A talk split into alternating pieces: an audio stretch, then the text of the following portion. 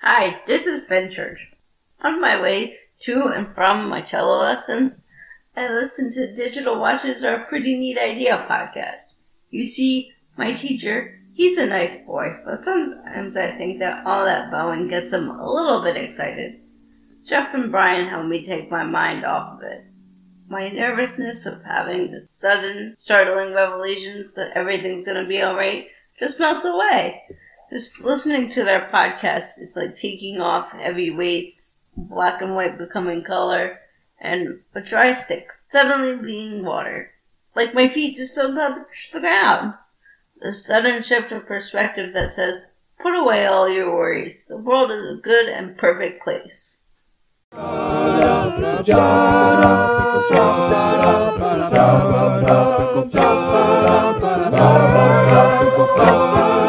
Hi there, and welcome to Digital Watches Are a Pretty Neat Idea. This is Bryan, and I'm with my friend Jeff, and we'll be talking about Hitchhiker's Guide to the Galaxy in all its forms. But before we do that, let's listen to a message from one of our proud sponsors. This is God. Who did you expect? If you have been planning to travel beyond the limitless light fields of Flanux to the gray binding fiefdoms of Saxaquine, within which orbits the planet Preliumtarn, around the star named Zarss, to the land of Sevorbeupstry, where you will come to the great red plain of Rars, which is bounded on the south side by the Quentulus Quazgar Mountains, and on the further side of which to see, in thirty foot high letters of fire, my final message to my creation. I regret to inform you it will be closed for renovations for the foreseeable future. We apologize for the inconvenience. Keep checking this space for updates. Hey Bryan, how are you doing today? I'm doing great, Jeff. How are you? Well, I feel like I need to do some cleaning. Oh my gosh, what's dirty in your mind?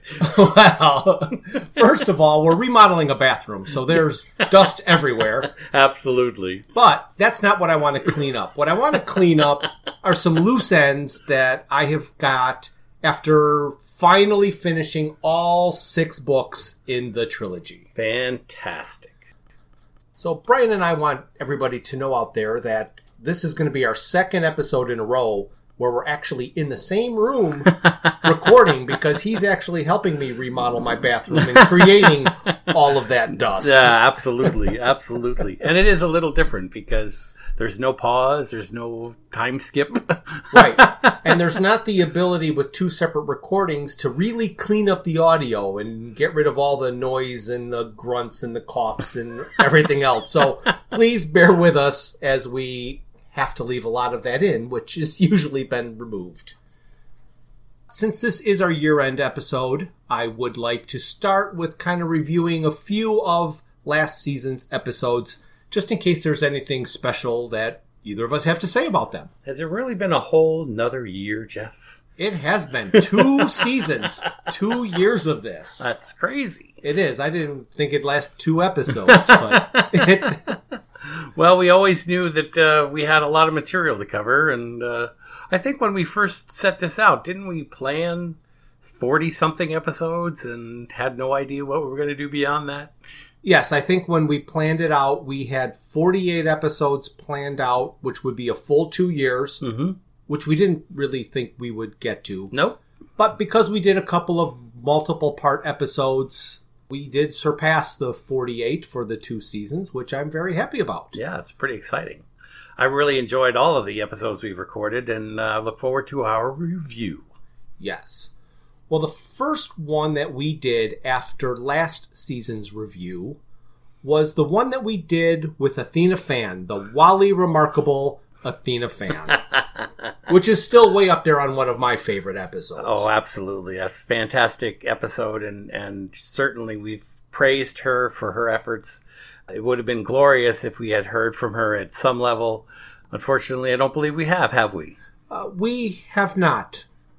I'd just like to reiterate how much I enjoyed listening to the Athena fan version of this story.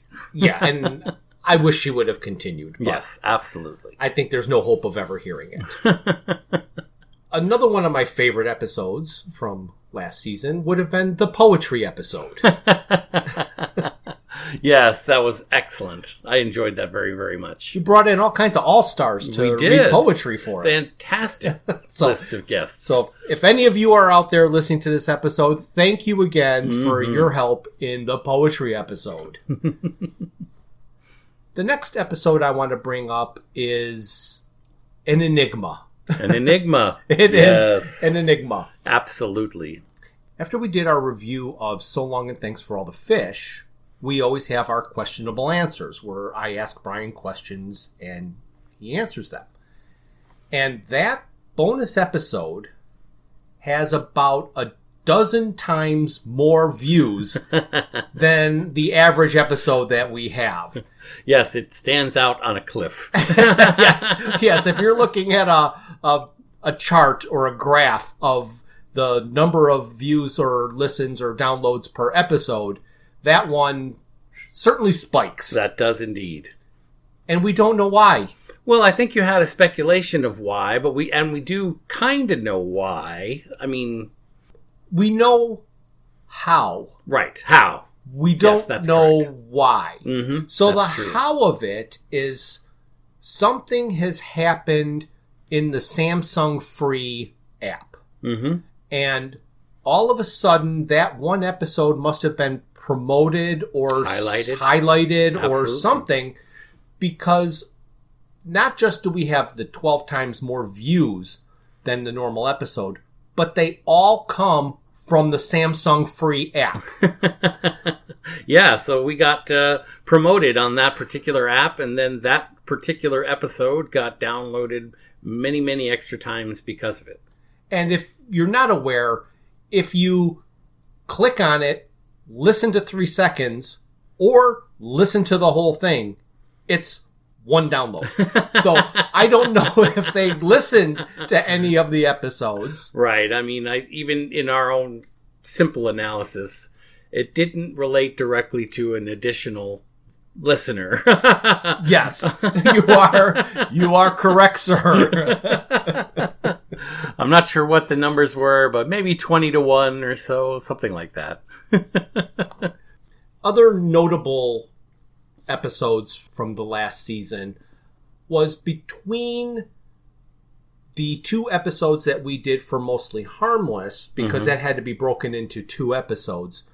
We wanted to do our questionable answers after the second episode, so we had a bonus episode to waste. I invited my brother John in, and we told some squirrel stories because squirrels played a part in the Mostly Harmless book. Yes, they did. With nice wet towels uh, trying to entertain their guests. yeah so again i want to thank john for doing that episode with us and we had a lot of fun i hope everybody out there had a lot of fun listening to it and if you've got a squirrel story please email it to us At squirrelystories.com. No, just kidding. the first person ever to send us an email is going to send it to squirrely stories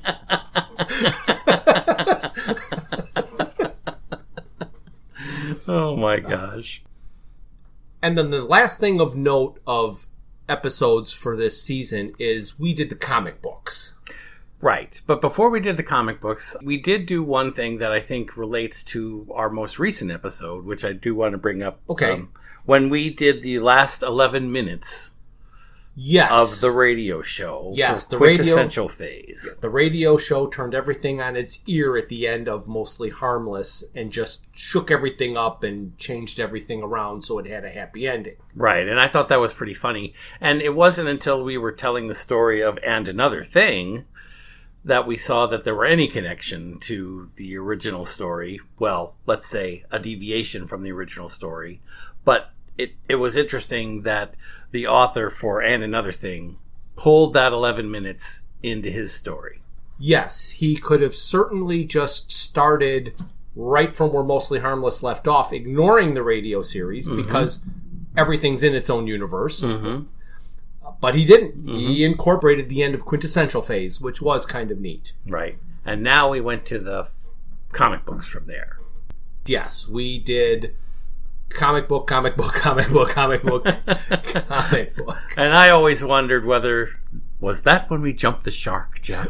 We may have we may have jumped the shark or jumped the whale with Some with fishy thing. yes, some aquatic sea mammal. I mean, they were definitely interesting, and I do really appreciate the way you put them on YouTube as a video. I think they read and watch very well when you compare that to the podcast. I think it's the, well, other than our illustrated version from last season, the illustrated book version from Right. last season, it's the only one that relates really well to a YouTube approach to a podcast. Yes, absolutely agree with that wholeheartedly.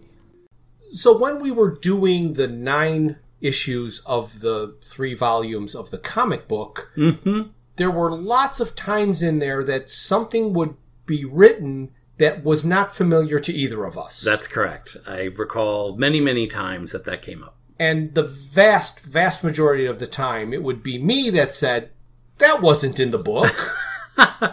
Yes, that's true, but I know I did the exact same thing as you. but you didn't ever say, oh, yes, it was. You'd say, no, I don't remember that either. And then we would look it up, and uh-huh. sure enough, it would be in the book.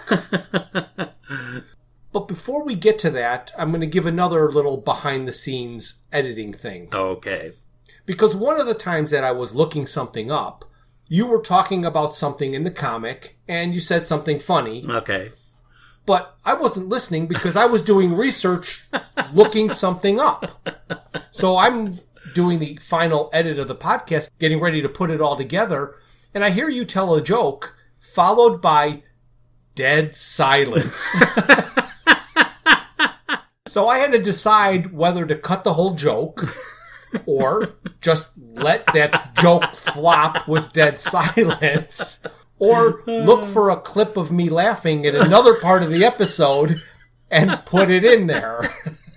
Absolutely. And so that's what I did. And I was telling Denise about it, and she called that cheating. Uh-huh.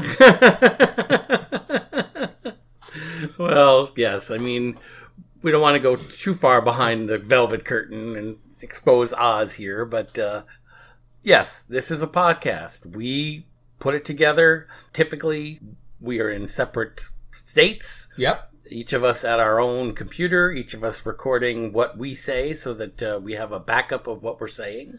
And it's not a live broadcast. No. So we can do whatever we want. That's correct. So Jeff is a consummate magician when it comes to making our podcast sound like anything respectable. right. and certainly makes us sound intelligent, which I really appreciate.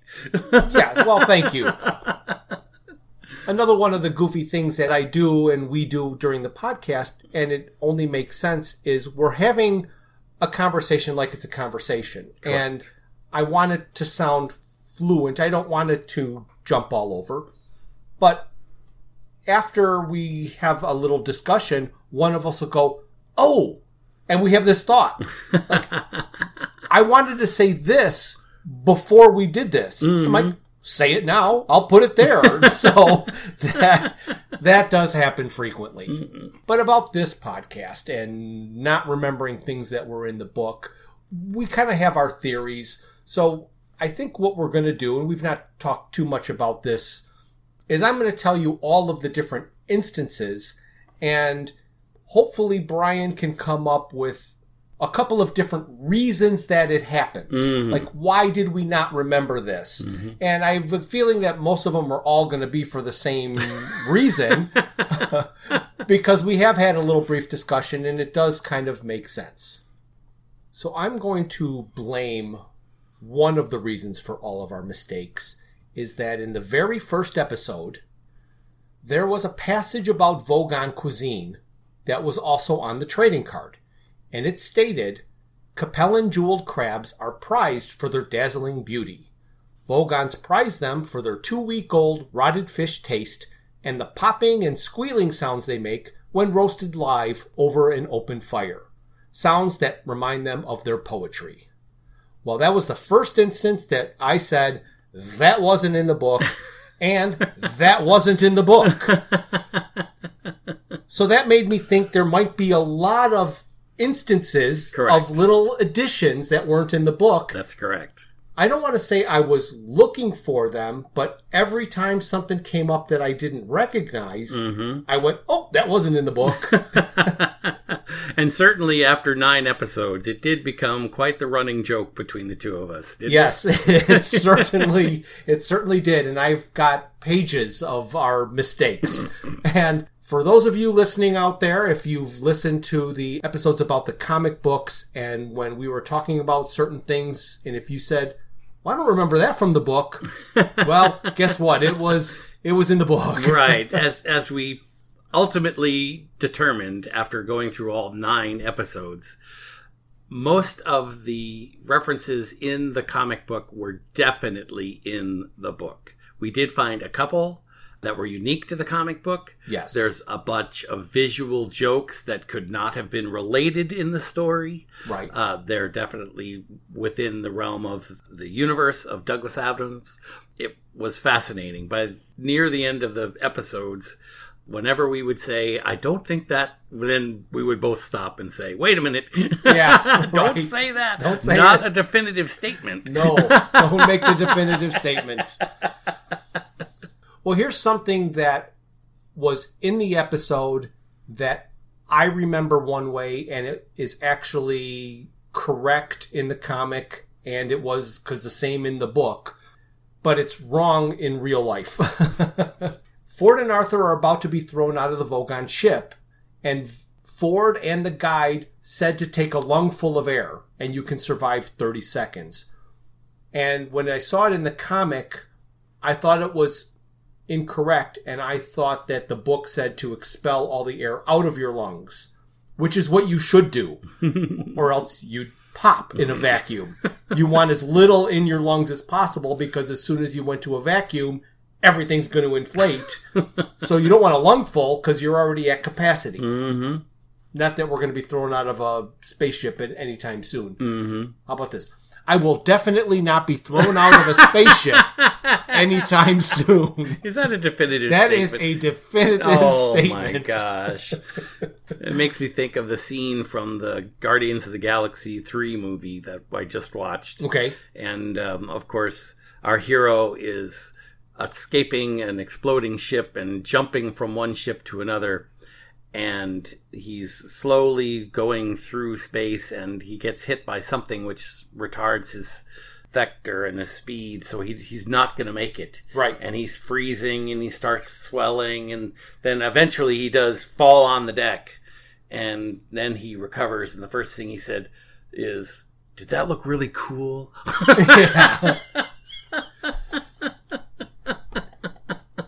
However, another show that we have talked about, which had the greatest scene of that type, would have been The Expanse. Mm-hmm. Absolutely. When she jumped from ship to ship, that to me was how it would be. Mm-hmm. Mm-hmm. And she didn't wonder if it looked really cool. No, she did not. She knew death was imminent, but she did it anyway. Yes, she had no choice. No, she had no choice.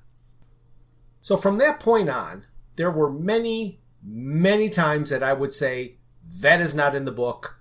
You would agree. I would look it up. We were wrong. and I would edit that portion out so it did not sound like we didn't read the books. Mm-hmm. And that's one thing that surprised me. With the number of times I listened to and read the book, I can't believe that every word isn't ingrained in my brain.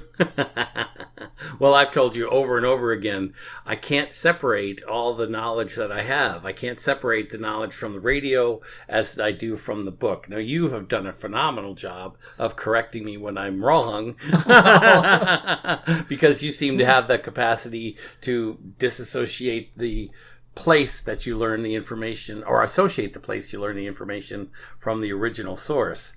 And at this point, so much of it is just mishmashed in my brain. and that is understandable. What I have is an ability to remember if I heard it in a live teleplay Mm-hmm. versus an audiobook. Uh-huh. So if when I remember something, if I hear it in Trillian's voice, then I know that it came from the TV Ah. show or from the radio show. I see. So I have an auditory memory of the actor portraying the character more than Douglas Adams reading the book. Isn't that interesting? Because I know for a fact, um, and we've talked about this before, if I've read something, I have a pretty vivid memory of that thing for years. So if I physically read a book, in fact, until this last two years, I have never reread a book. Okay. And it wasn't until we started this process that I found myself rereading material that I had previously read. Now, I can't say that I have a, what is it, eidetic memory. Right. But I have a memory for plot and character and information. And uh, that part of the story is what I would remember. But when I do read, I'm like, oh yeah, oh yeah, oh yeah. I mean, mm-hmm. it just, it all falls back into place with my memory of it. So it's a different type of memory. So I, I don't associate like you do the auditory part to the, the visual part. It's all one thing Right. in my head. Right. Well, it turns out that we went through the second issue of Hitchhiker's Guide without ever questioning anything in that issue. Oh my gosh, I'm so proud of ourselves. But then we got to the third. One that slipped by us. When they were on the surface of Magrathea, Arthur was amazed and in awe because it was the first time he was on an alien planet. Correct. He does say, pity it's such a dump though. In all of my readings, I never ever attributed that line to him. Mm-hmm. I attributed it to Ford, who called the planet a desolate hole. Right. So, in the episode, I talk about there's no way Arthur would have said, pity it's a dump, after being so in awe mm-hmm. the first time. But in the book, he does call it, pity it's a dump.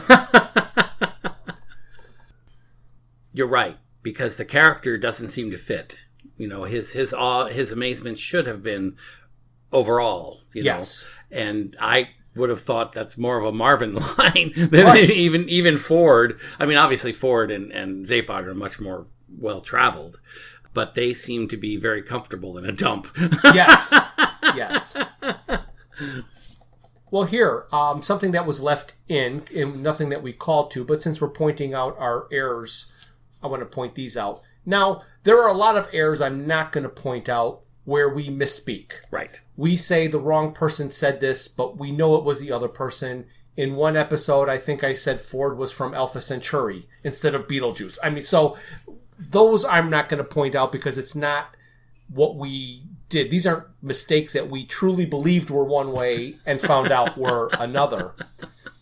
But after Arthur said the difficulty with his lifestyle, you mentioned it was about the time to have Marvin say, It will all end in tears. Actually, the all end in tears line was said by the matronly personality of Eddie mm-hmm. when they left the ship mm-hmm. the first time. So Marvin didn't say it'll end in tears. Eddie technically said it, end, it would end in tears. so you got your computer robot com- confused. Oh, surprise, surprise. Here's one that we discussed that I remember what you said was the answer, and we'll see if you remember what you said was the answer. but when they were on Magrathea and they were going through the tunnel, Trillian came across some strange symbols of some type and called Zaphod over and said, What are these strange symbols? And Zaphod says, They look like some strange symbols. And neither of us remember that, even though it was perfect Zaphod line. right. So why do you think both of us thought it was very obvious mm-hmm. in the comic, but neither remembered in the book or audiobook? Why do you think that was?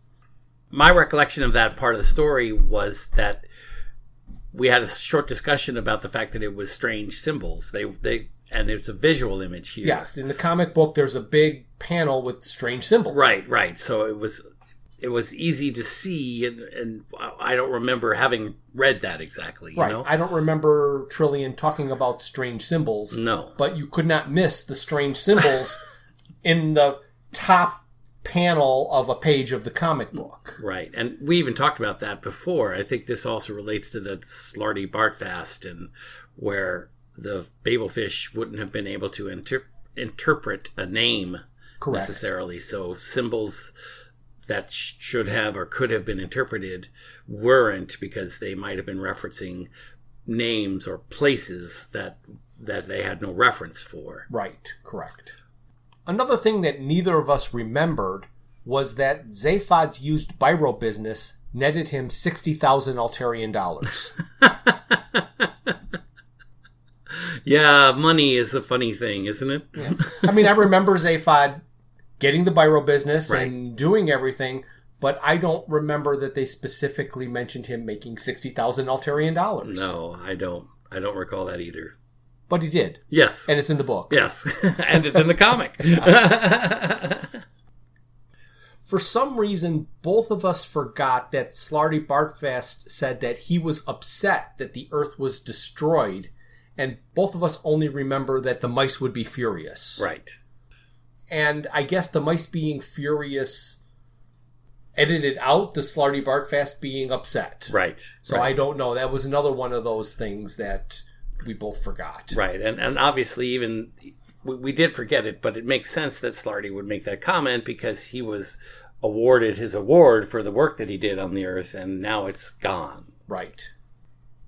In the historical records, you were hoping to jump right to Vroomfondel and Majikthise. Oh yes, You said your two favorite characters. names. Yes, well, they never made the comic. Uh-huh, And who we did. were looking at was Loonquawl and Fook. mm-hmm. But you were really hoping, like, here's my two favorite characters. Like, not yet. Nope, not, yet. And not ever. Right, right. At the banquet with the mice, Mm-hmm. the one that says the screaming heebie jeebies, Mm-hmm. also called the Vogons Win It Ridden before that. So that the win if those Win It Ridden Vogons didn't come and destroy the planet. And for whatever reason, neither of us remember the mice calling the Vogons Win It Ridden. Mm-hmm. Why couldn't we remember Win It Ridden? Don't know. It's just a word that I wouldn't have in my normal vocabulary. But to me, that's why we should have remembered it. Yes. Like when I'm reading something, if they just said the blasted Vogons, I may not remember that they said blasted Vogons because it's a relatively common type of phrase. But win it ridden, I'd never heard of in my life before. Mhm. And so that one surprises me that it skipped my mind. And you, the one who loves literature and odd words. Well, I, you know, and, and as we sit here right now, I'm still saying to myself in my brain, what the heck is a winnet. And why is it ridden? yeah. and, and and probably if I had taken the time, which I usually do, and that's why I would remember these things, of looking it up or determining what they were, I would probably have remembered them. But I believe that I probably just glossed right over the word Yes. and let it go. You Yes, know? I I gloss over a lot of terms like that, and like I said, I think that is going to be our number one reason Mm-hmm. for the rest of these comics of why we don't remember things. So that comes to the end of Hitchhikers, and then we get to the first issue of Restaurant. Mm-hmm.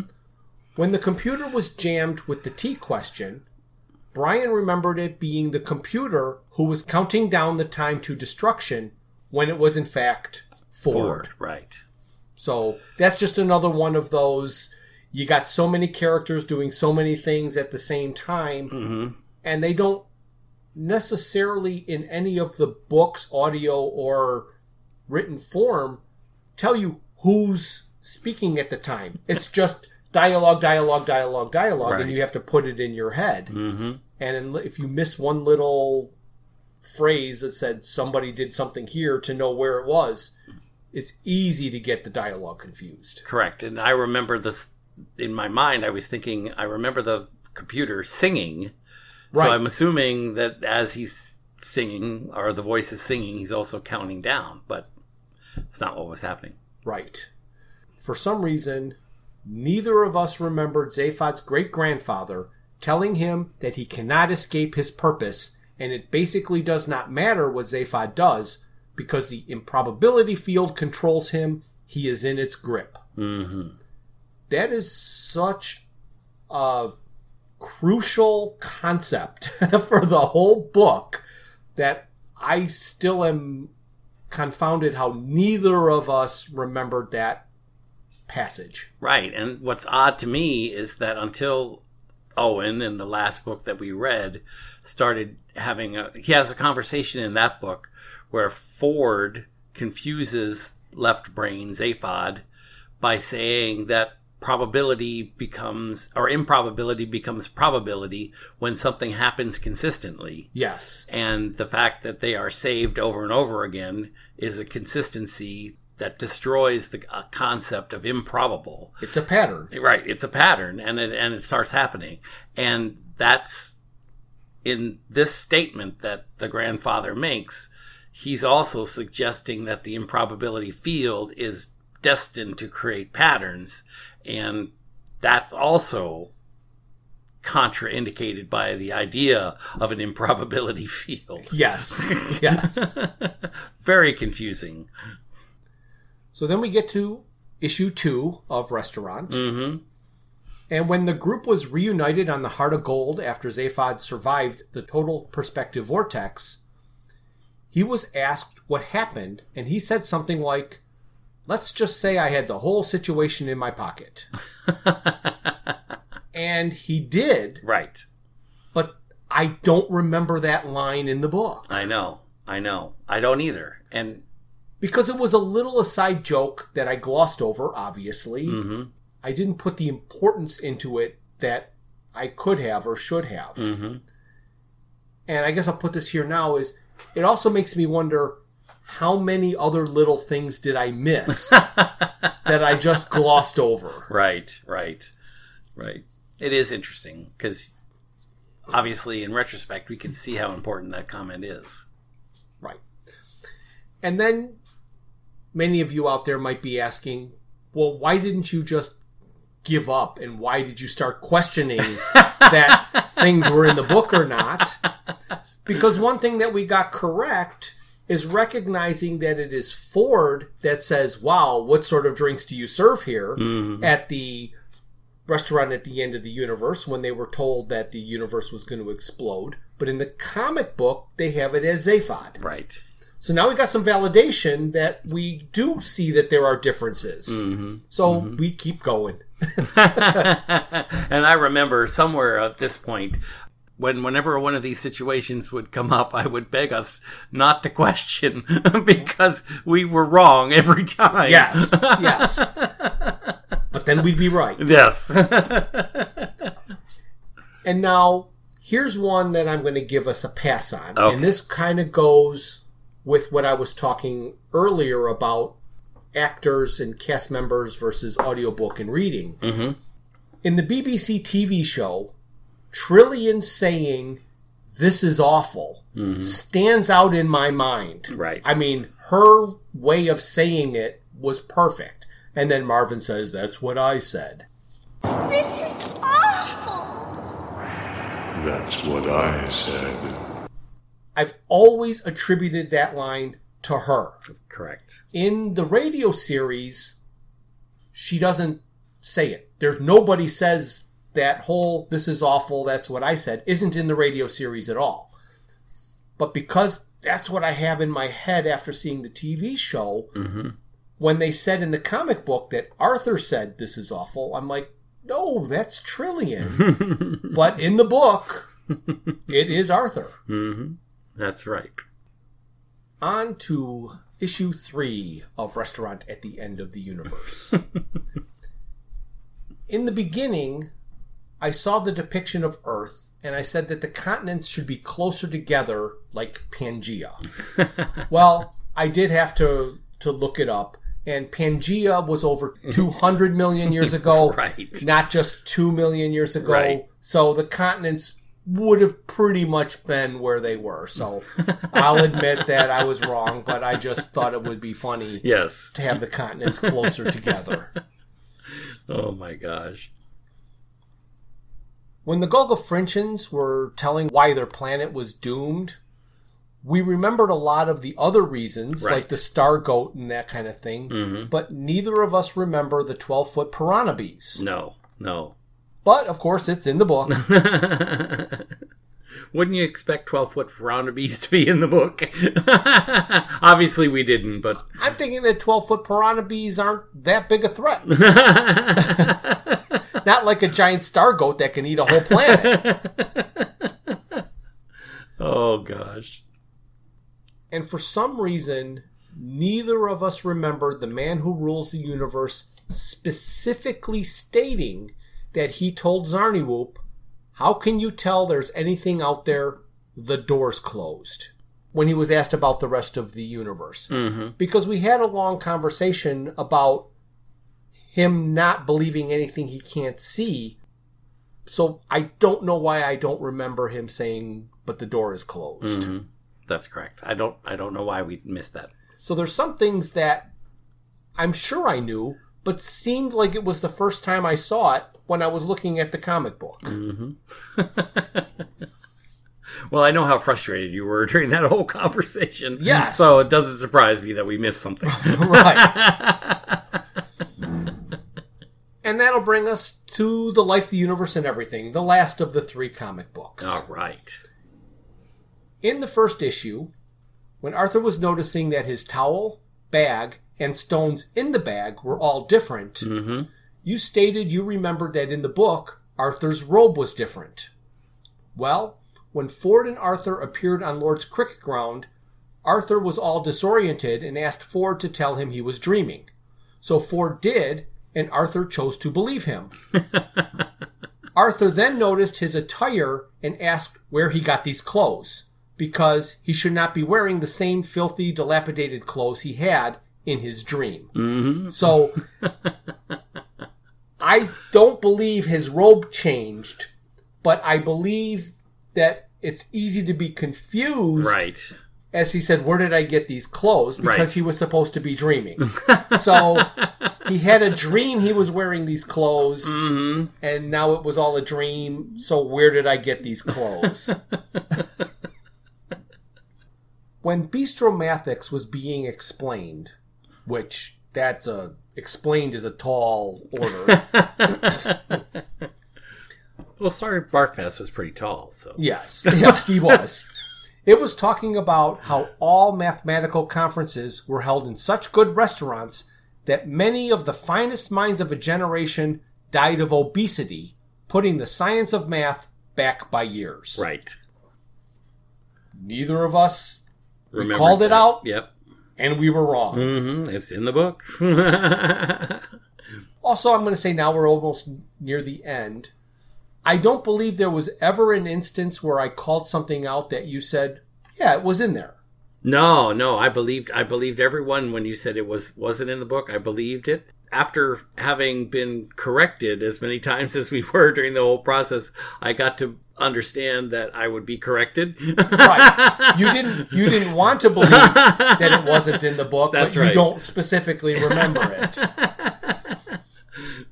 I stated in the podcast that I thought that the bow your heads in payment was incorporated into the movie with Humma Kavula. Mhm.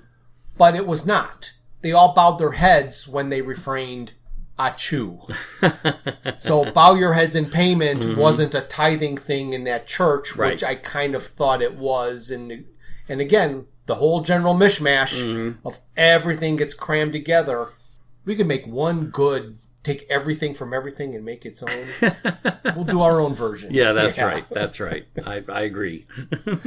So we're going to get to the second issue of Life, the Universe, and Everything. hmm And in the Cricket War Crimes trial, Judiciary Pag, being very relaxed, said, Free yow, and asked if there was something in this water. hmm When he was told no, he was told to take it away and put something in it. Even though I knew it was the War Crimes trial, Right. and Zaphod has not been in the book very much, Right. that whole thing sounded so Zaphod like. Right, right. I just imagined it was Zaphod for no other reason than it was the most Zaphod thing ever in the history of things. Right. I mean, Zaphod is a character that we associate with being relaxed. Yes, And, and just drinking. letting thing hap- letting everything happen around him. So this character was similar, and uh, I guess what we find out by this particular utterance of the judge is that Zaphod is not the one creating all these words and comments and phrases. They exist out there. He's just repeating them. Yes, yeah. Friau is not unique to Zaphod. Right. When Arthur learned he could fly after the explosion of Agrajag's cave, Mm-hmm. he did it by wondering what was in the lost bag that all of a sudden was there for no good reason. Right. The first thing he mentions is olive oil. Mm-hmm. You remembered the liquor Retsina, Mm-hmm. but totally forgot about the olive oil. I did. However, he remembered the olive oil first and the Retsina when he was losing the ability to fly that got him to fly again. Right. So he started to fall, flew, started to fall. So you edited out in your mind the first time Right. and held on to the 2nd Mm-hmm. And this one was funny. This one both had us just shaking our heads. and it's understandable. Okay. Because it's the same scene but portrayed differently. Okay. So when things are portrayed in dialogue and portrayed in narrative, Mm-hmm. it's easy to understand how you could read it in dialogue and not remember the narrative. Right. So Arthur was at the party chatting up partygoers to try and find the silver bail. He took a drink and started choking. Mm-hmm. There was a little man that he was talking to who decided to join him and started coughing along with Arthur. Right. I remember this in the book, and I, I remember this in the comic book, and thinking, There's no way it was in the book, right, but it was just a little narrative aside. right, So technically it is in the book, but it wasn't in dialogue, it was in narrative. right, right.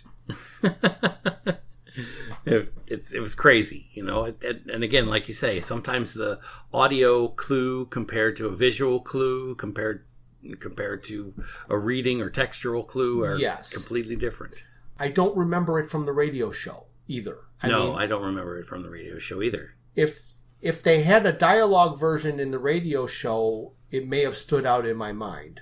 Right, and even at that, it might have been background noises, the people coughing around, and Right. we would have no idea that it was part of the story. Yes.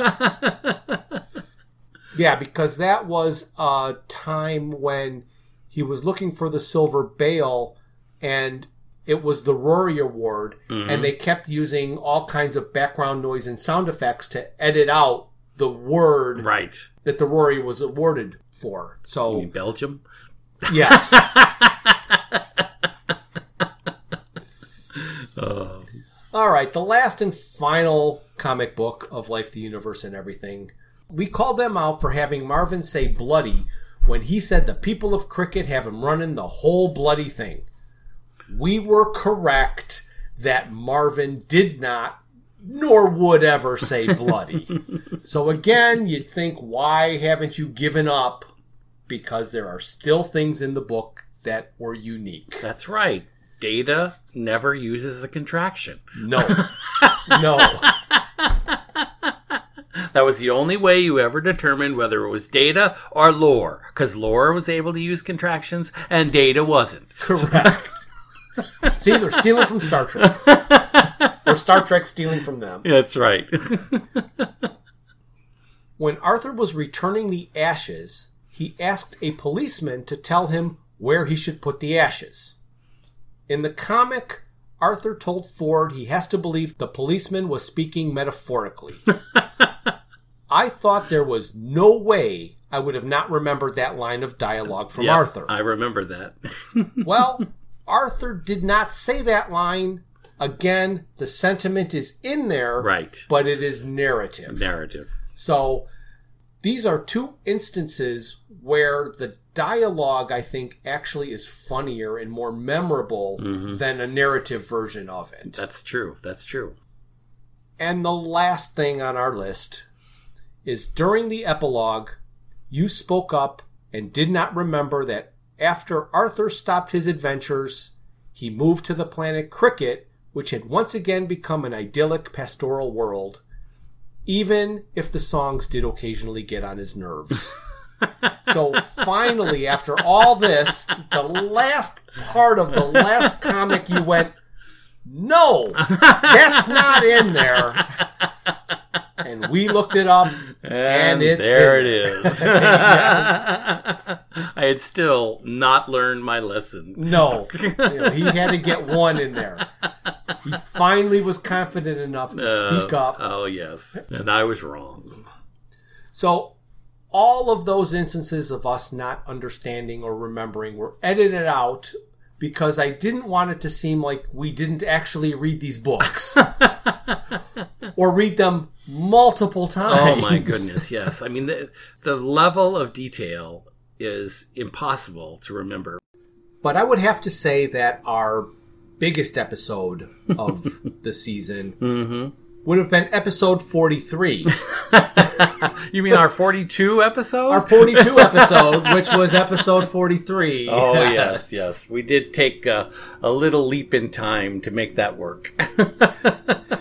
It's just the way it worked out. Absolutely, we would have had to change things too dramatically Mm-hmm. if to fit it at 42. So I kind of like that it's the 43. I do, I do, and I and I like the little special announcement that we added to the 42nd episode to introduce the 43rd, in which we discussed 42. Yes. Can you keep all those numbers straight? Oh, I don't know about that. Well, talking about the 42 episode is a great lead in to what I like to call the loose ends, which mm-hmm. is all the additional questions that I have had, and maybe Bryan has some too, after reading all six books and thinking about them afterwards of, hey, I never talked about this, or I just thought of this. So I'm going to bring some of those up, and I want you to keep this in mind with these questions. With the infinite improbability drive, with time travel, with reverse temporal engineering, and mostly everything is possible in an infinite universe, or rather, multiverse. Mm-hmm. There is not a question for which an answer can't be manufactured. That's correct. So, so there's nothing that can't be answered, but the answer isn't always simple. but before we get into a question, there's this weird thought that went through my mind about the whale and the number 42. Mm-hmm. When they were over Magrathea, Arthur hit the infinite improbability button out of desperation, Right. and he turned the missiles into a whale and a bowl of petunias. Mm-hmm. In a way, Adams did a thing with Agrajag, and the petunias had a story. Correct. I don't know why they were petunias, but Mm-mm. it was Agrajag, and we know Right. that whole thing. Right. But the whale was never explained except to tell the sad story of him coming to the realization of being a whale Mm-hmm. before he was suddenly a whale no longer. so I got to thinking, why, out of everything in the world, did Adams decide to put a whale as what the missile turned into? Mm-hmm. During the episode we did about the comic books Right. of The Hitchhiker's Guide to the Galaxy, Mm-hmm. one of the panels or the card from the book, I don't remember which it was. Yes. There was an image where the tail of the whale was the only thing that remained after Right. it crashed to the ground. Correct. Correct. The tail of a whale is referred to as a fluke. Actually, one half, I think technically, the the whale's tail splits out into two flukes. Each fin that comes off the side of the whale is a fluke. Mm-hmm. But a fluke is also what is used to describe an improbable event. so, did Adams intentionally use a whale because the whale has a fluke? Mm-hmm. So, Arthur hits the improbability button, and what a fluke! A whale appears. So, I can't believe that was his conscious thought. But it came from somewhere. Yep, it was a whale's tail, that's for sure. Oh my goodness. Stop. anyway. so, one of the things that I have heard is intuition is being described as your brain making connections to ideas or things that your conscious mind doesn't know. hmm So, to me, in Douglas Adams' mind, he knows that the whale of a tale is called a fluke. He's doing the improbability drive. He knows that improbable events are flukes. He's not making the decision. He just needs to know what should I make appear. His brain puts all that together, shoots out a whale. Nobody knows why. hmm The reason I bring that up is because so many believe that there is really an ultimate question and the answer to it is really 42 Right. Part of me wants to agree. Right. I want to attribute it to our collective subconscious minds making connections with information we don't know we have. hmm The answer is simple, but the reason that it is the answer is too complex for us to hold in our minds long enough to actually create the concept. Okay. We all have the pieces, but are unable to assemble them into a thought, I gotcha. kind of like truly understanding infinity. but I have something new to add to our 42 discussion that I have not heard before. Okay. And I don't think I'm unique in thinking this, but I do not remember ever hearing or seeing it anywhere. On prehistoric Earth, Ford and Arthur were gleaning the question from pulling tiles out of a Scrabble bag. Right. When they got to the end of the 6 by 9 question, there were no more tiles left in the bag. Mhm. And that doesn't mean it was the end of the question. hmm He brushed off a whole bunch of tiles. He didn't take all the tiles and put them in the bag. Right. So what do you get when you multiply 6 by 9 is not the whole question. it's only the beginning Mhm. of the question. Okay.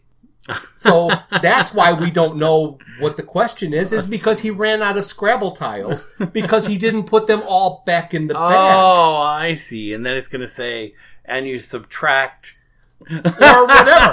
It could go on or two. Uh so it's just not the end of the question. I don't know what the question is, but I know the beginning. Right. okay. Well, I do understand what you're saying. The caveman does sweep the tiles off the board, and that leaves only the tiles that remained in the bag. So that's all they had to work from. He's not a caveman.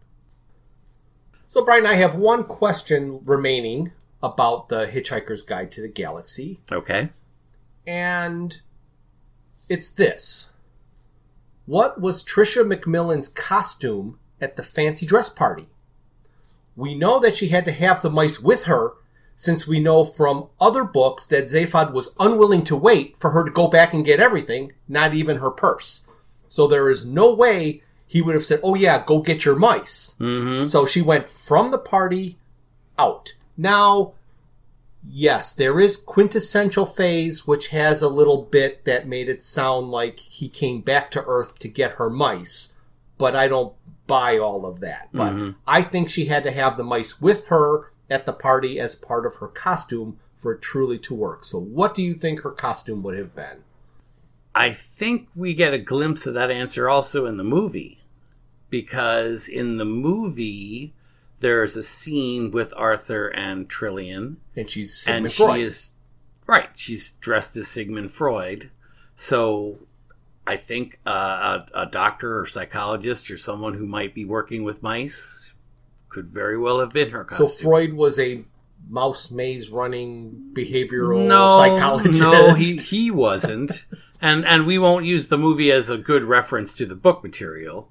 But But she, whoever the she could have been Skinner or Pavlov or some behavioral using animals Mm-hmm. and all of that.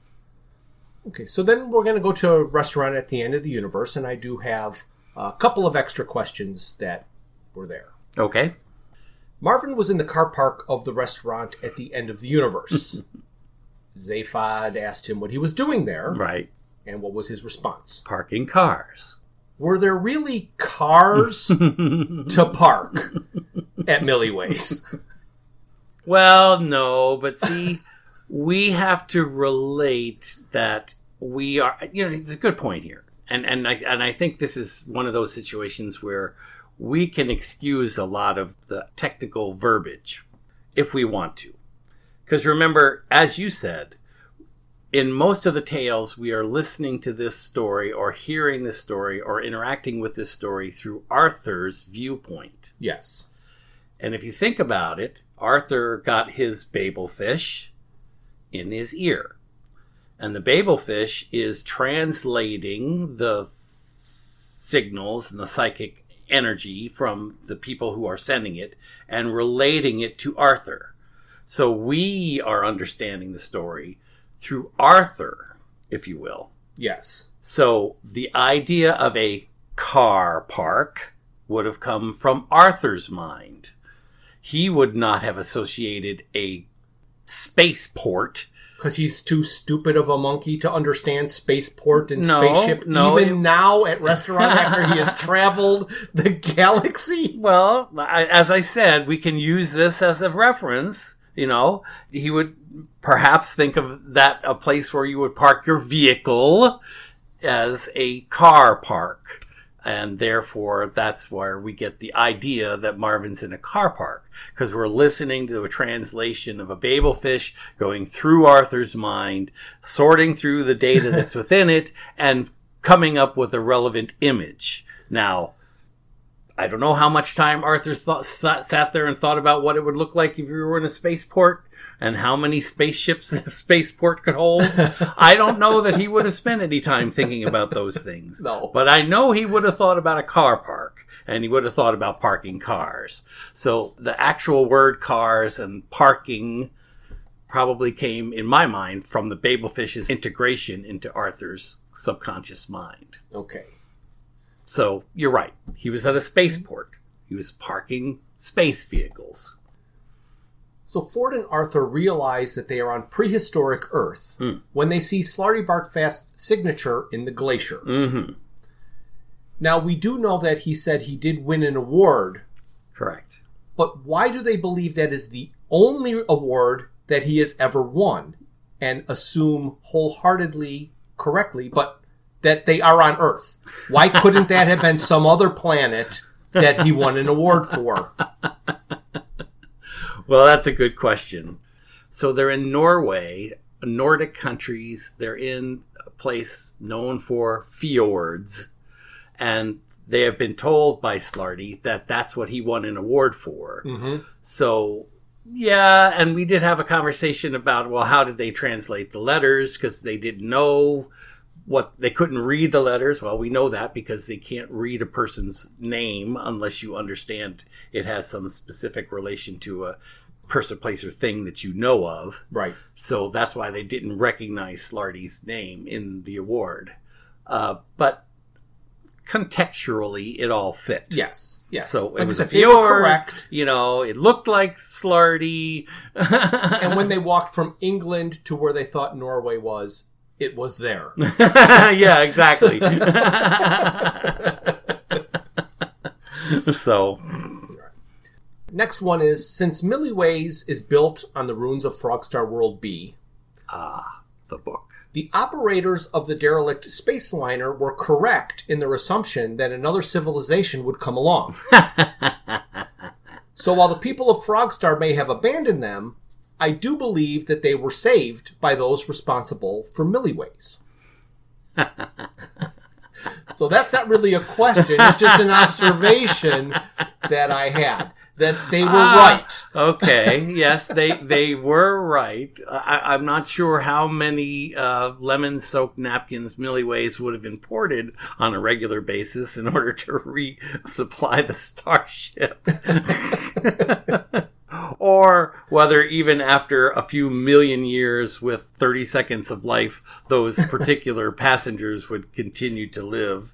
Uh, that that to me, the math doesn't quite work out. But Well, we don't know when Milliways was built or That- where it exists. We just know it projects itself forward Mhm. to the end of the universe. But where is or when was it actually built? That that is correct. We don't know when because it slips back and forth in time.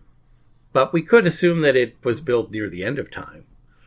Yes. Yes.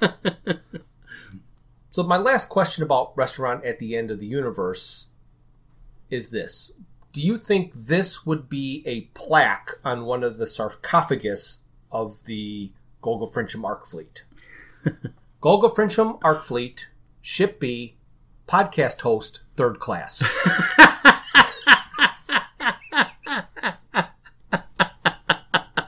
Uh, I believe you overestimate the class in which we live. Fourth class, fifth class.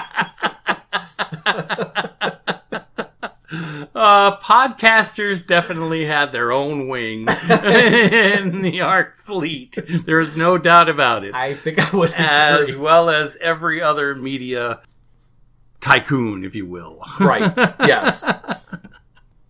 Unfortunately, Bryan, there were no questions that creeped into my mind afterwards after reading Life, the Universe, and everything. So I don't have a question for you on that one. Well, I don't know that I have a question that you can answer, but I do have a question. Okay. So, in life, the universe, and everything, we know there's a great deal of time travel going on. They're Yes. bouncing back and forth in time. And my question is how long, in terms of their lifespan, if you will, do you think that story took to unfold for the characters of Arthur, Slarty, and Ford? So, what was their timeline, not the timeline that it is? Because they go to and from the same point in time. So, Correct. But how long did it take for all of that to happen? Part of me wants to believe not that long because you've got the time travel, you've got the ship, the fastest ship ever. hmm I mean, the one the only reason I bring this up is because at least in the first book, we get a sense of day and night. They give us a couple of, of moments when they go to sleep, they get up, or they are it, it's it's time for them to rest, and then they awaken. So we we know that days have gone by in that story, and in this particular story. I don't recall any kind of reference to a pause in their day night cycle and it almost seems like the whole event takes place in the matter of a few hours. It, it does. and I think one of the reasons for that is because, like we've mentioned a number of times, this book jumps around. Mm-hmm. So every time they jump from this part of the story to the other part of the story and then go back to that part of the story, any amount of time that could have just been traveling for a month mm-hmm. could have happened. Mm-hmm.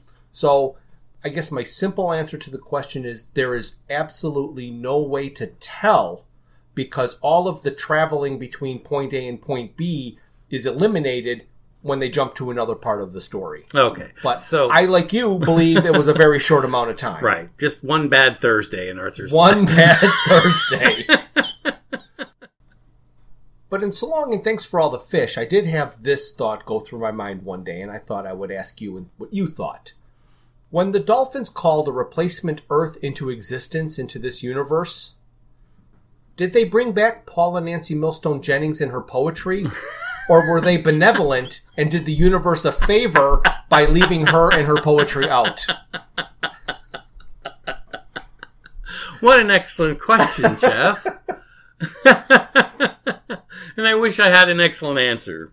Because, of course, we have no idea. But that's a really good point. I mean, what do they say in the book that it's like one photon difference from one planet to the next? You Right. know, the, the photon interacted with something and caused everything to be slightly different. Where the And- three leaf clover's the rare one. The and- three leaf clover was the rare one. So there was very little difference in the Earths as we understand it, because if there was only the three leaf clover, four leaf clover thing. So the dolphins aren't responsible for who existed on the planet. They just called one that was only the one photon hitting this clover difference. Right, right. And then we also know that they took Fenchurch from, uh, in theory, they took Fenchurch from the original planet and moved her to this new fictional planet where I don't understand why she didn't exist, or maybe her doppelganger was killed.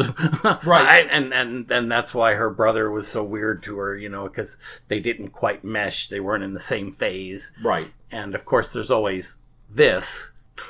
Yes. There is always this. so that you know, it, it that's a good question. All right, so we're going to move on to mostly harmless. And it was stated that random was not really that random because Arthur's DNA was the only compatible DNA on file. But apparently there was lots of it. During the episode, you mentioned ancient astronaut theorists and their beliefs. I am sure that there are some who truly believe in mm-hmm. alien human hybridization. Right. So why was Trillian not able to hybridize? That's a good question. You know, obviously, when we see these stories, we have the bipedal, biarmal approach to what we conceive uh, life to be. right. And it's infinitely fascinating to me when we get into worlds that show us other options. Like when we talk about the Horta in Star Trek, the being that is composed of silicon or Mhm. silica. Right. And we hear about the concepts where there could be silicon based life forms Right. and we just really can't even conceive of what that would structurally look like. Is that a pun about hybridization? Conceive? No, just yeah, you brought that one in. So if there's a loss of laughter here, it's your fault. Uh, so so I, I constantly think about that. And then I look at other space based programs that we watch, you know, and I and I think of um, specifically like Orville. right. And I love that they have a jelly monster Yes. being in Orville, you know, Yeah, blob. a blob, you know, and they they just really take it to the other extent. And even in the newer Star Trek versions where they have insectal people and and, and things of that nature, we know that life is not suppressible. That life is something that's going to find a way to exist Right. we can only assume that there's thousands of forms in which life can take place. So, in answer to your question, it seems far more likely that yes, she should have been able to hybridize from any one of the species that we saw her interact with because they were mostly human like. But she saw the species and went, nope. well, she certainly wasn't going to date a Vogon, was she? But you know that that that's hundred percent true. The technology involved, uh, well, we're told that by Adams. Everything exists in that universe. You know, the ratchet screwdriver trees. You know, Yes. they're out there. You know, so she should have been able to do that. That that was just a play on on how often. Arthur got upgrades. yeah, that's a better way to put it. So about InfiniDim Enterprises, who took mm. over the Hitchhiker's Guide to the Galaxy. Why did they think they would sell one guide to billions of universes if the cover said panic in small alarming letters? Why did they think they could sell those? Oh gosh, I, I you know I, I really don't know. In, InfiniDim and the Vogons taking over the Hitchhiker's Guide, it's still a puzzle. And we, I know we've had discussions about how could one guide exist in an infinite number of worlds, and how could they sell it once in in an infinite number of times. It, it's it's too very very confusing. Yes. And I always take that the panic thing was actually manufactured by the book itself, you know, because it has all this artificial intelligence. Right. So it contains all knowledge that it needs, and perhaps it thinks it's a joke by putting panic on the cover. Right. yeah, and and we've even had a discussion a little bit about it when we were talking about and another thing, the the fact that he chose the Mark II uh, having run out of battery Yes. Yes. A concept that makes me question the whole book. It, it's a very odd construct, the Mark II. Yes, it is. My last question about mostly harmless is that on Lamuella, the perfectly normal beasts appear and disappear. Correct. It is stated that there are portals that are always there, or at least are there at a certain time of year. Correct. They appear and disappear in the same places, go in opposite directions twice a year. Mhm. Also, since they can be caught to ride with the aid of a Pikka bird, why haven't they caught and bred them as cattle rather than counting on a migration which may or may not end at any time? Well, that's an excellent question. Um, the only answer I can come up with is that it is a migration. So therein may lie the answer. Okay. Most animals migrate because they are chasing a food source. That and what we can assume is the food source that they have previously exhausted is what they're going away from. Right. And the food source that they know exists in a distant area is what they're going to. Okay. So perhaps the food source that they require doesn't exist on Lamuella, so they cannot breed them on They couldn't feed them. They couldn't feed them. Yeah, because they don't They don't Paint- stop and eat. They, and they don't paint Lamuella as a lush No. green world. no, it's pretty pathetic at every level. Right. So, okay. If they caught them, they'd have to feed them. And if Mm-hmm. they can't feed them, they can't breed them. And I mean, that's purely speculation, Yeah. but it but it fits with the narrative of the story. it does. Absolutely. I like that. And then my last question is going to be about and another thing. hmm And here it is. And here it is. Was it necessary? Or shall I say What the whole book? imperative to the story to have Zaphod remove one of his heads? Oh, And couldn't he have done whatever needed to be accomplished another way? Is there anything about the story and Zaphod taking off a head that's like, oh, if he didn't remove his head, this wouldn't have happened this way? I don't know. I mean, what what we're led to understand during the story, and if you've listened to our previous broadcast, well, God bless you, and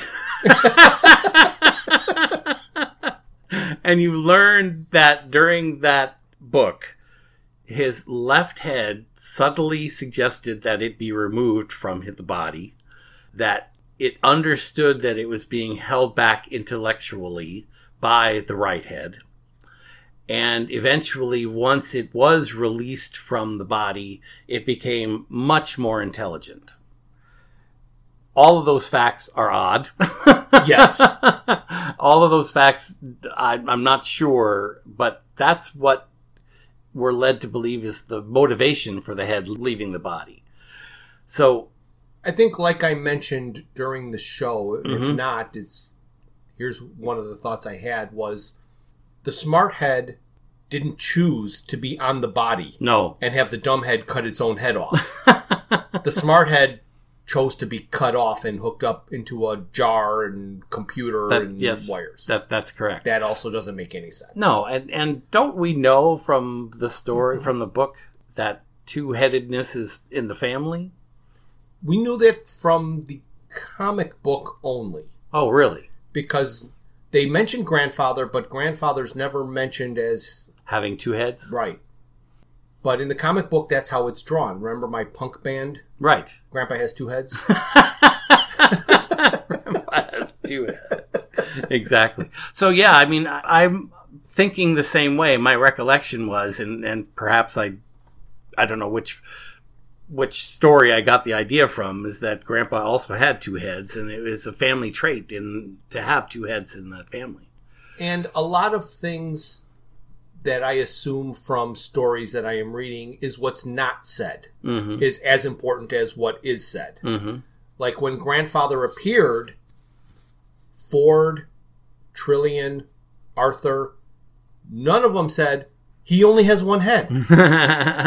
Everybody completely understood it was Zaphod's grandfather, which to me meant he was recognizable as Zaphod's grandfather. hmm which will also bring back to the point that they recognize Zaphod with a head cut off, which didn't make any sense to me either. Right.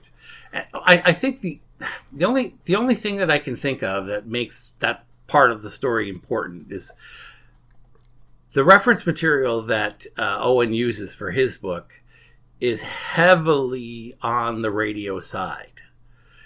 Yes. It's definitely got book references of a, lo- a lot of book references, but it definitely has a nod to the radio show.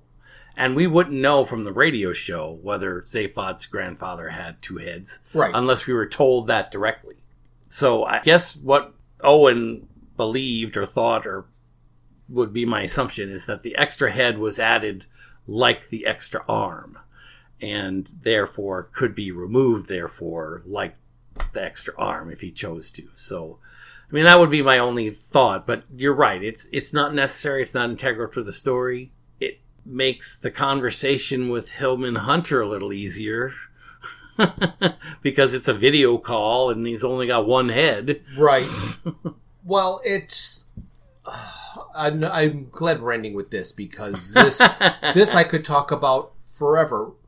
My first thought about Zaphod having one head would be, and this doesn't make any sense, so this can't be true.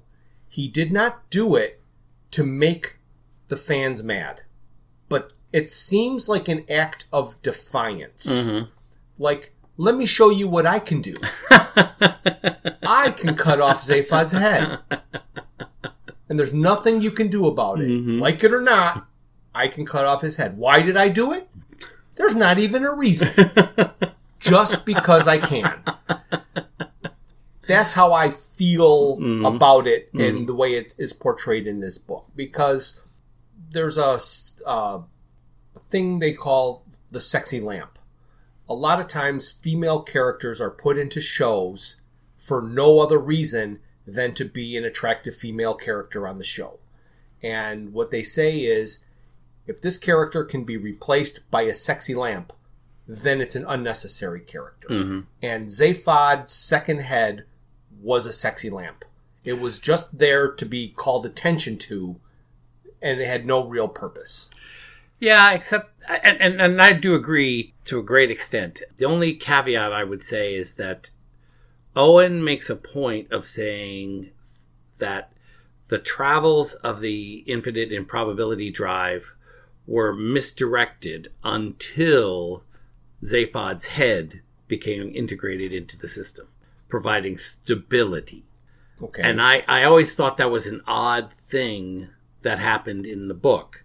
But he makes a point of saying that the travels were random and unfocused until Zaphod's head became integrated into the system, and then everything was hunky dory. So I, I, I I, don't, I, I, don't know. I So- yes, but I find that a stretch. I don't think that was needed. Mm. Yes, he manufactured everything being awry, being fixed by Zaphod's head. It Mm-hmm. Right. wasn't. Right. So he, so I guess he needed he, he wanted that as a foil in the story, but why he wanted it or why he felt it was a mistake, I- it's like like you say, it wasn't really necessarily a fu, if you will, to the fans. In his mind, he's perhaps correcting an error, and he's thinking that the impossibility drive should be more directed and have more potential. Other thing I want to add about Zaphod adding a second head is an appendage, an arm. I could see an arm being grown in a lab and attached, or even a mechanical arm added.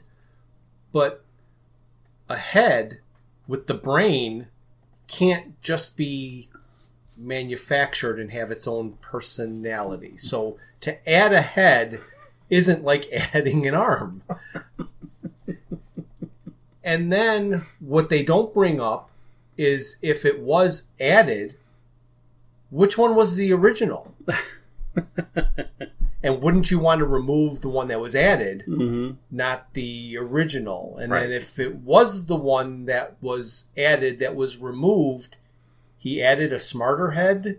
And so it's just too many questions to believe Zaphod had his second head added. Right, and I just thought of something, Jeff. I'm surprised it didn't come to me earlier. But the other thing that Eoin could have been doing is doing a nod to the movie.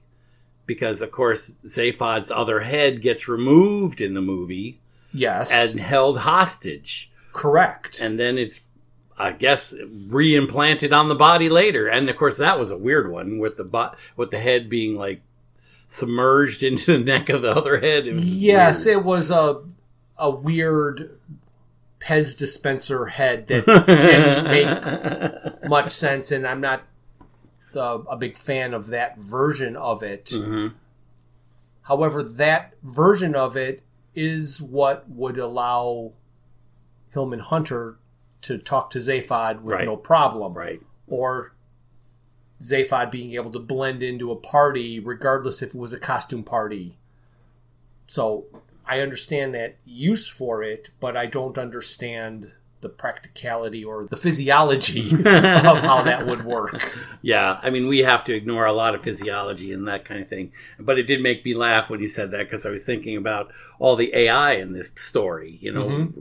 We've got Marvin, and, and Right. we've we've got uh, AI with personality. You know, we've got doors that are happy to exist. I mean, Yes. the things that exist in this universe are not the things that we understand in real life. Absolutely. you and I have had multiple conversations about Douglas Adams's language, how he phrases things. Yes. We have spent hours editing ourselves and trying to go through the material.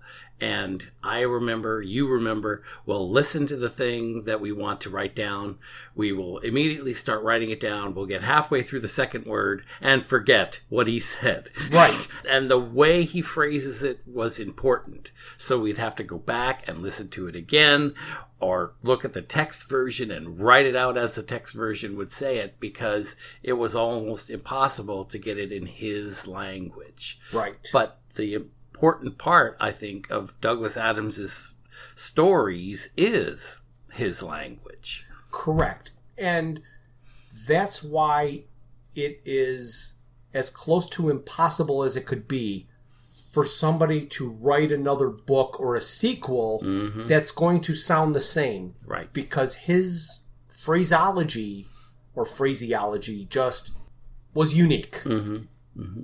I think we've probably beaten this dead horse enough, but uh, Eoin does do a respectable job in, in terms of respecting the universe, Yes. but it's a mimic. Uh, he's trying to mimic the style of Douglas Adams. You don't feel the parenthetical nature of Douglas's story when he writes it. No. You're into the universe as he's writing it. As Jeff pointed out many times during our, our review of And Another Thing, it takes you out of the story when it's written by another individual.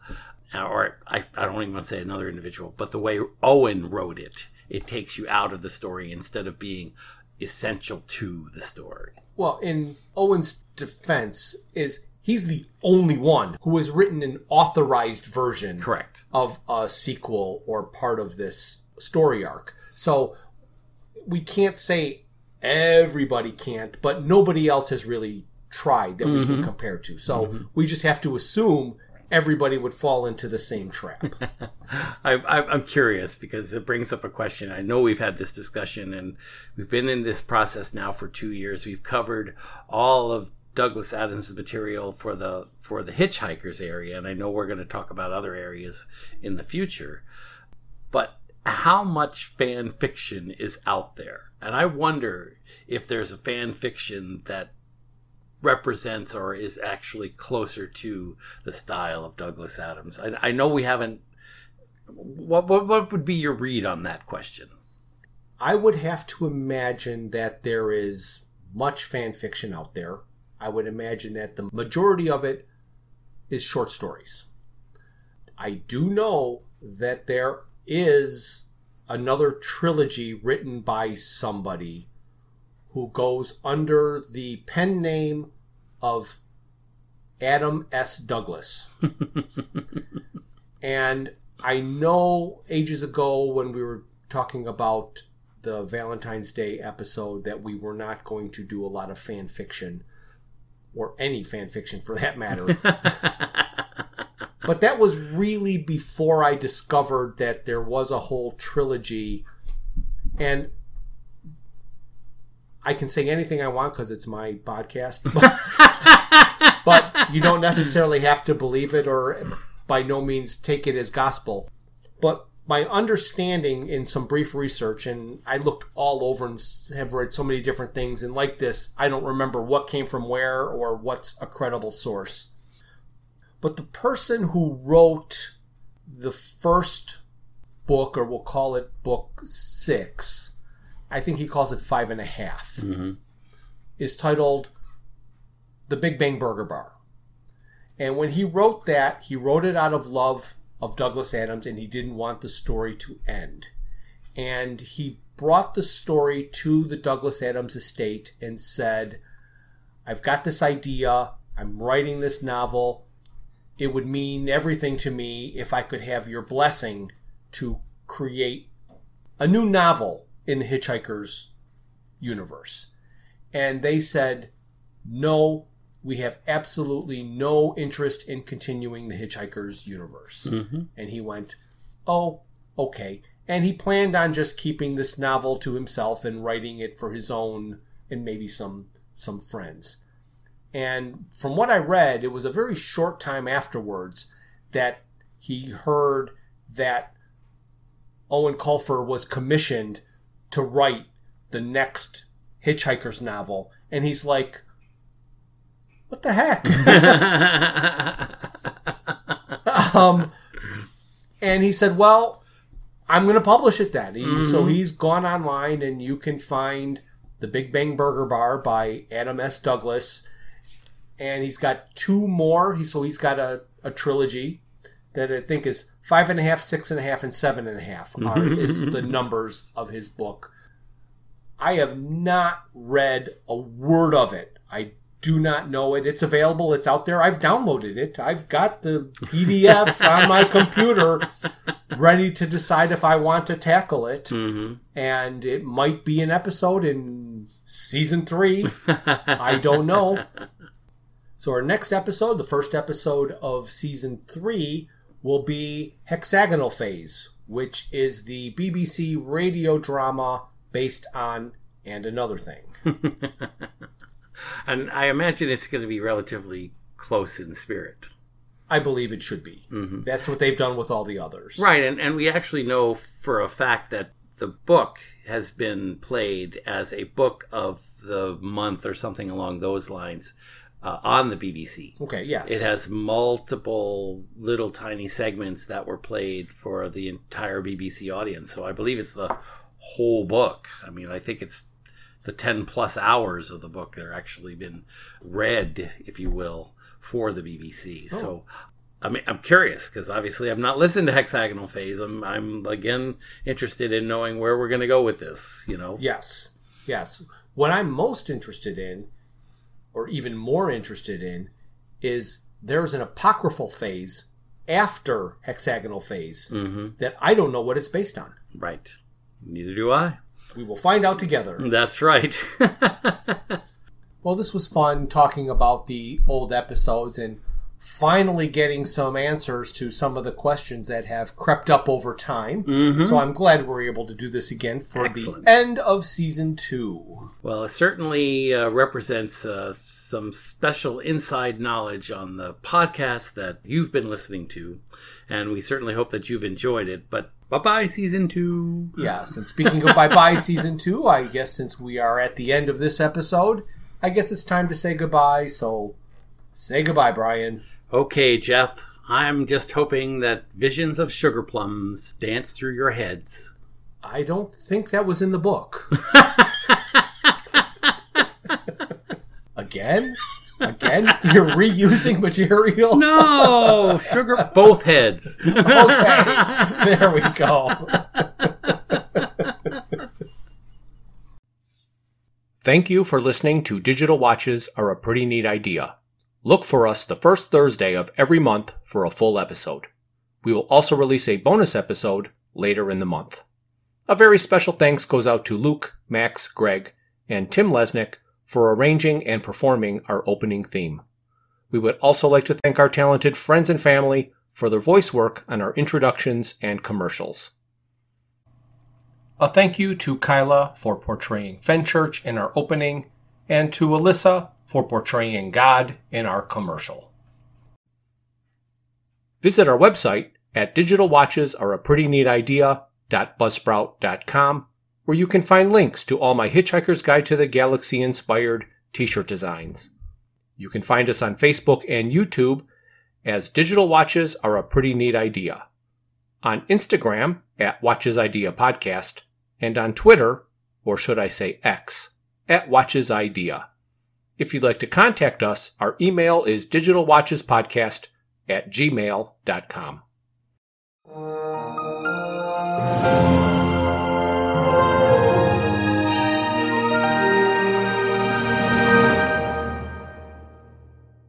This has been a Froods for Thought production.